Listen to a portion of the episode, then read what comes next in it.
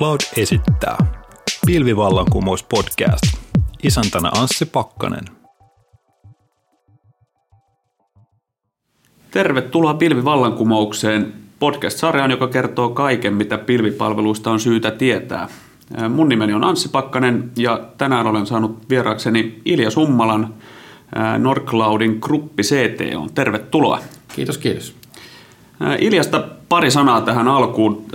Ilja on varsinainen julkisten pilvipalveluiden rokkitähti, todellinen elävä legenda. Hän on henkilö, joka tuntee julkisen pilven alustapalveluiden alalta jokaisen ja joka ei Ilja vielä tunne, ei ole tarpeeksi syvällä pilviskenessä. Ja Ilja on omien sanojensa mukaan tehnyt jo kaikki mahdolliset pilveistykseen liittyvät tirheet, jonka ansiosta pilveistys voidaan nyt hyvillä mielin tehdä oikein ja kunnolla alusta alkaen. Pitääkö paikkaansa Ilja? Onko, onko todellakin näin, näin tapahtunut, että nyt, nyt ollaan niin kuin siinä tilanteessa, että, että tota, pilveistys voidaan hyvillä mielin lähteä tekemään ja, ja kunnolla alusta alkaen? Kyllä se, kyllä se näin on. Viittaamasi virheet liittyy siihen, että, että olin aiemmassa työpaikassa, Nordcloudilla on ollut noin neljä vuotta, rakensin yksityisiä pilviä hyvin korkealla automaatioasteella ja, ja, ja se oli yllättävän, yllättävän hankalaa ja ei mennyt aivan ensimmäisellä kerralla oikein. Eli nyt, nyt tavallaan sieltä taustasta tiedän, että, että julkinen pilvi tekee, tekee DevOpsin käyttöönoton huomattavasti helpommaksi kuin muuten. Kyllä. Mikä on muuten ollut suhteesi pilvipalvelu? Sanoit jo, että, että olet lähtenyt rakentelemaan pilviä jo, jo tota, aikaisemmasta elämästä, mutta mikä, mikä juttu tässä on, on oikeasti takana? Onko se pelkästään tämä DevOps, mitä nyt kuulee, kuulee vähän joka puolelta, vai mikä, mitkä trendit täällä, täällä niin kuin vie tätä pilveistystä eteenpäin? No lähtökohtahan, sä voit ajatella niin, että sata vuotta sitten jokaisella tehtaalla oli oma sähkölaitos. Hmm. Ja, ja se oli sen takia, että ei voitu luottaa siihen palveluun. Ja nyt kaikessa tekemisessä joku osaa tehdä sen paremmin. Esimerkiksi itse olin Office 365 ensimmäisiä asiakkaita Suomessa ja, ja se oli päivän selvä valinta, koska oli, oli selvää, että Microsoft osaa hostaa sen parhaiten. Ne on parhaat asiantuntijat, heillä on pääsy lähdekoodin, he pystyvät korjaamaan. Ja sama, sama julkisessa pilvessä. Nyt kun olemme tämän digitaalisen transformaation keskellä, niin tilanne, tilanne on se, että, että kaikki business on softabisnestä. Hmm. Softabisnestä tekevät parhaiten Microsoftin, Googlen, Amazonin kaltaiset jättiläiset. Ja nyt kysymys on siitä, että miten tavallinen yritys, joka ei ole internetjätti, voi kilpailla näiden yritysten kanssa. Ja ö, julkista pilveä hyödyntämällä se on huomattavasti helpompi tehdä kuin ilman.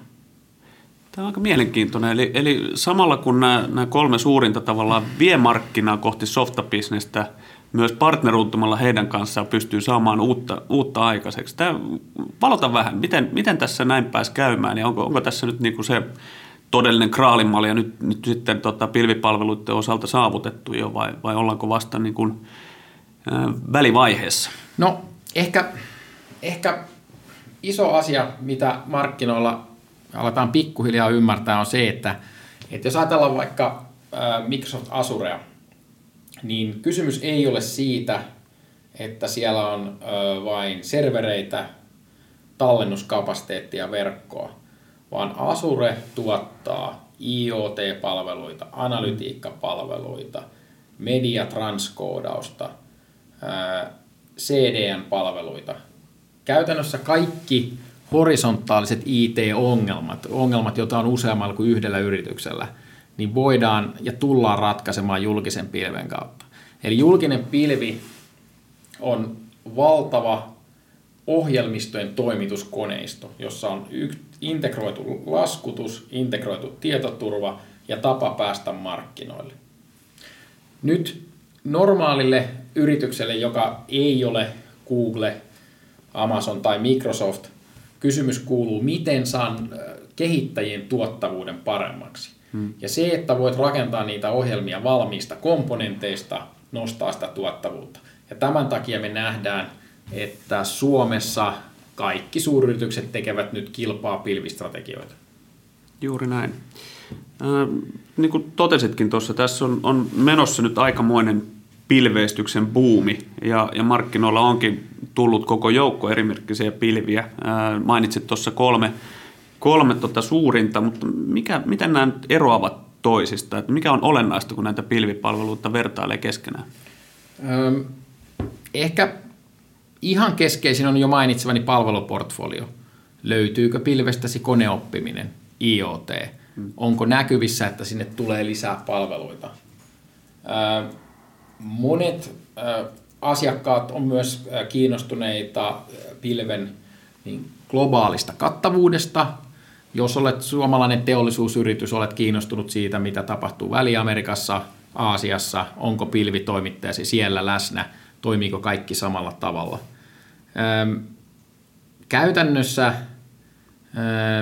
pilvimarkkinoilla on neljä peluria, joilla on, on, on niin iso skaala näiden kolmen mainitun lisäksi Alibaba kiinalaisena toimijana, toimijana on nyt kovasti tulossa markkinoille. Näillä kaikilla tar- toimijoilla on iso portfolio palveluita. Sitten ikään kuin nämä pienemmät alueelliset toimijat, niin heidän tarjontansa yleensä rajoittuu siihen koneisiin, tallennuskapasiteettiin, ja siellä on vähemmän esimerkiksi analytiikkapalveluita tai data warehousea palveluna. Ja, ja se, se on selkeästi eri markkina.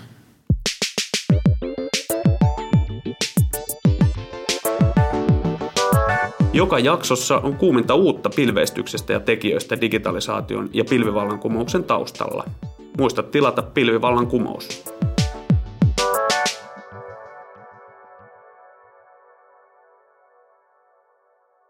Mennään tota seuraavaksi vähän katse, katso, katsotaan tulevaisuuteen ja, ja kurkistetaan verhon taakse, että mitkä ovat vuoden 2017 pilvitrendit. Ollaanko nyt jo, nyt jo menossa aallonharjalla vai, vai onko tulossa jotain uutta? Tämä kiinnostaa varmasti kaikkia. No, ensimmäinen iso trendi, minkä voisi mainita, on se, että, että pilvi ja DevOps alkaa olla mainstreamia yrityksissä, jotka jotka ovat ehkä perinteisesti vähän hidasliikkeisimpiä, niin kuin teollisuus, energiasektori, julkinen sektori. Eli, eli tavallaan nyt ollaan niin kuin siinä tilanteessa, että pilvi ja DevOps on ikään kuin voittanut tämän pelin. Sitten jos katsotaan, että mitä, mitä siellä markkinassa tapahtuu, niin, niin Yhdysvalloissa tällä hetkellä jo datacenter-tyhjennys on, on eräs isoimmista bisneksistä ja tämä bisnes nyt rantautuu sitten Eurooppaan. Eli, eli huomataan, että nekin työkuormat, missä DevOpsilla nyt ei ehkä ole merkitystä, vaan, vaan puhutaan ihan raasta hostaamisesta, niin nekin siirtyvät pilveen. Ja sitten edelleen uusia palveluita tulee pilvestä koko ajan ja niitä voi niin kuin suorastaan jännityksellä odottaa, että mitä, mitä ää, asuret tai kumppanit seuraavaksi keksivät. Eli povaat, että nyt 2017 tullaan näkemään enempi enempi näiden isojen pilvipelureiden omia, omia palveluita ja, ja siihen, siihen ympärille syntyneitä ekosysteemiä. Kyllä, varmasti hyvin mielenkiinnolla kukin meistä näitä ottaa, ottaa tota niin, niin, haltuunsa. Miten tota, näet taas Nordcloudin roolin tässä? Mihin, mihin Nordcloud tulee panostamaan vuonna 2017? No varmasti teemme aika paljon näitä pilvistrategioita ja, ja ikään kuin pilven perusinfrastruktuurin pystystä, koska niin, niin monet asiakkaat niitä haluavat. Lisäksi, lisäksi tulemme panostamaan aivan varmasti lift and shift-tyyppisten hmm. konesalityhjennysten tehokkaampaan, tehokkaampaan läpiviemiseen. Ja ihan sitä perinteistä pilviä DevOps-bisnestä edelleen jatkamme, jatkamme eteenpäin. Onko se semmoinen asia, mitä ylipäänsä tulisi huomioida. Nyt, nyt jos miettii näitä asiakkaita, ketkä on pilveistyksensä eri vaiheissa menossa, miten, miten Nordcloud näitä, näitä pystyy parhaiten auttamaan? Mitä pitää ottaa huomioon pilvikumppania valitessa? No, pilvikumppania valitessa on syytä ottaa huomioon se, että mikä on pilvikumppanin kokemus, onko pilvikumppani aidosti pilvikumppani vai onko pilvikumppani taho, joka yrittää suojata omaa konesalibisnestään ja, ja, ja toimintamallia. Nordcloud toimittaa jatkuvia palveluita Asurelle ja muille pilville ja me olemme, meidän tarkoitus on pienentää tämän markkinan kokoa, myydä halvemmalla niitä palveluita. Jos sä myyt jo nyt konesalipalvelua, sulla saattaa olla hankaluus halventaa sitä hintaa. Tämä on eräs tekijä. Toinen on se, että, että löytyykö pilvisertifioituja cloud-arkkitehtejä ja, ja, ja kolmas ehkä, saatko kaikki pilvet tarpeesi yhdeltä luukulta. Nordcloud toimittaa strategian, konsultoinnit, migraation, jatkuvat palvelut ja koulutuksen. Ja Sehän on koko t- paketti. Ja se on koko paketti. Ja t- tämän tyyppistä voisi ottaa huomioon. Kuulostaa erittäin, erittäin hyvältä. Ähm, mennään seuraavaksi vähän tähän tota, niin, niin Suomen, Suomen markkinaan. Suomessa on käynnissä satavuotisjuhlavuosi ja katsotaan vähän pilvimarkkinaa Suomi-perspektiivistä. Ähm, millä tavoin näet, että pilvipalvelujen hyödyntäminen eroaa Suomessa, jos vertaa maailmalla isosti. Nordcloud toimii kuitenkin seitsemässä maassa jo ja, ja kokemusta on hyvin eri, eri puolilta, mutta miten sä näkisit, miten Suomi eroaa? Suomessa tilanne, tilanne on itse asiassa eurooppalaistain katsoen hyvä, että jos katsotaan globaalisti, niin USA on kaikkein edistynein pilven käyttöönotossa. Sen jälkeen Euroopasta UK ja tämän jälkeen voidaan sanoa, että, että, että Suomi on ehkä – ehkä edistynein pilvimarkkina Euroopassa UK jälkeen. Täällä on ollut, ollut paljon, paljon ohjelmointiteollisuutta, paljon ollut Linuxia, millä pilvi alkoi. Nyt kun äh, Windows, Windows on, on äh, laajemmalti tuettu pilvessä, niin, niin samat, sama trendi tapahtuu silläkin puolella. Eli meillä Suomessa on aika hyvä pilvi, pilviadoption tila ää, verrattuna muihin maihin, esimerkiksi Saksaan, Saksaan tai vaikka Norjaan. Eli emme ole ihan takapajulla täällä kuitenkaan, että ollaan hyvällä, hyvällä mallilla menossa eteenpäin. E, emme missään tapauksessa ole takapajulla. Aika jo kuitenkin nousee keskustelu ja myös tällaista asioista kuin suomalaisen internetin rakentamista tai, tai valtion tukimiljardien ohjaamisesta alustapalveluihin, jolloin haikaillaan myös aika usein omien konesalien rakentamista isossa mittakaavassa Suomeen. Mitä vastaisit päättäjille, onko tällaisessa kehityksessä mieltä enää vuonna 2017? No, Suomessahan on yksi hyperskale-pilvitoimija jo nyt, niin kuin sijoittanut konesali. Nyt pitää niin kuin nähdä se niin, että, että suomalaisten yritysten kilpailukyky riippuu siitä, miten hyvin voidaan hyödyntää digitaalista transformaatiota. Ei siis siitä, missä sitä hyödynnetään. Siitä, siitä ei ole, jotta pystyy kilpailemaan, on pitää olla parhaat työkalut. Ei meillä niin suomalaista ruuviväänintäkään ole, vaan Hitachi. Hmm. Ja, ja tota, ei se, tässä suhteessa niin kuin sen rakenta, alustapalveluiden rakentaminen ei ehkä ole kovin järkevää, mutta sitten toisaalta voidaan sanoa, että, että esim. julkisen sektorin tietovarantojen avaaminen apien päälle, jonka päälle voidaan rakentaa mahdollisesti niin kuin tuetuilla hinnoilla tai ilmaisiksi, on sen tyyppisiä asioita taas sit, jotka, jotka tässä uudessa maailmassa auttaa kilpailukykyä. Hienoa. Mites tota, ää, näet nyt satavuotiaan Suomen? Mitä, mitä satavuotias Suomi voisi oppia tällaiselta viisivuotiaalta ketterältä Nordcloudilta, joka, joka on tässä markkinassa tosiaan ollut vasta murto-osan Suomen eliniästä? No ehkä niin kuin sellainen tietyn tyyppinen paasikiviläinen tosiasioiden tunnistaminen, että, että se, että IT-palveluiden toteuttaminen keskitetysti julkisen pilven kautta on niin tehokkain tapa toimia, niin Nordcloud viisi vuotta sitten havaitsi sen, että tämä täytyy olla näin.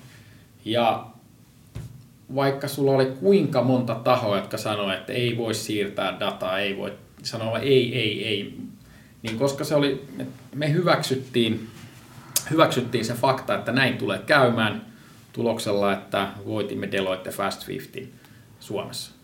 3433 prosenttia taisi olla noin suurin piirtein kasvulukemat viimeiseltä, viimeiseltä vuosilta, mutta tota, näyttää siltä, että ollaan hyvällä mallilla menossa, menossa eteenpäin. Vielä olisi yksi, yksi osio, eli pääpilvissä.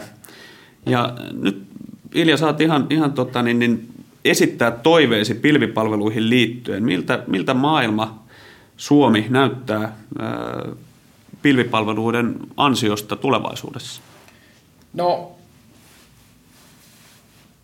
toive on, että, että suurempi osa suomalaisista yrityksistä ja julkisesta sektorista olisi löytänyt sen sisäisen softakehittäjänsä ja että kehittäjätuottavuus paranisi merkittävästi ja pystyttäisiin kilpailemaan maailmanlaajuisesti softalla. Pilvi on ikään kuin väline johonkin ja se on juuri väline tähän.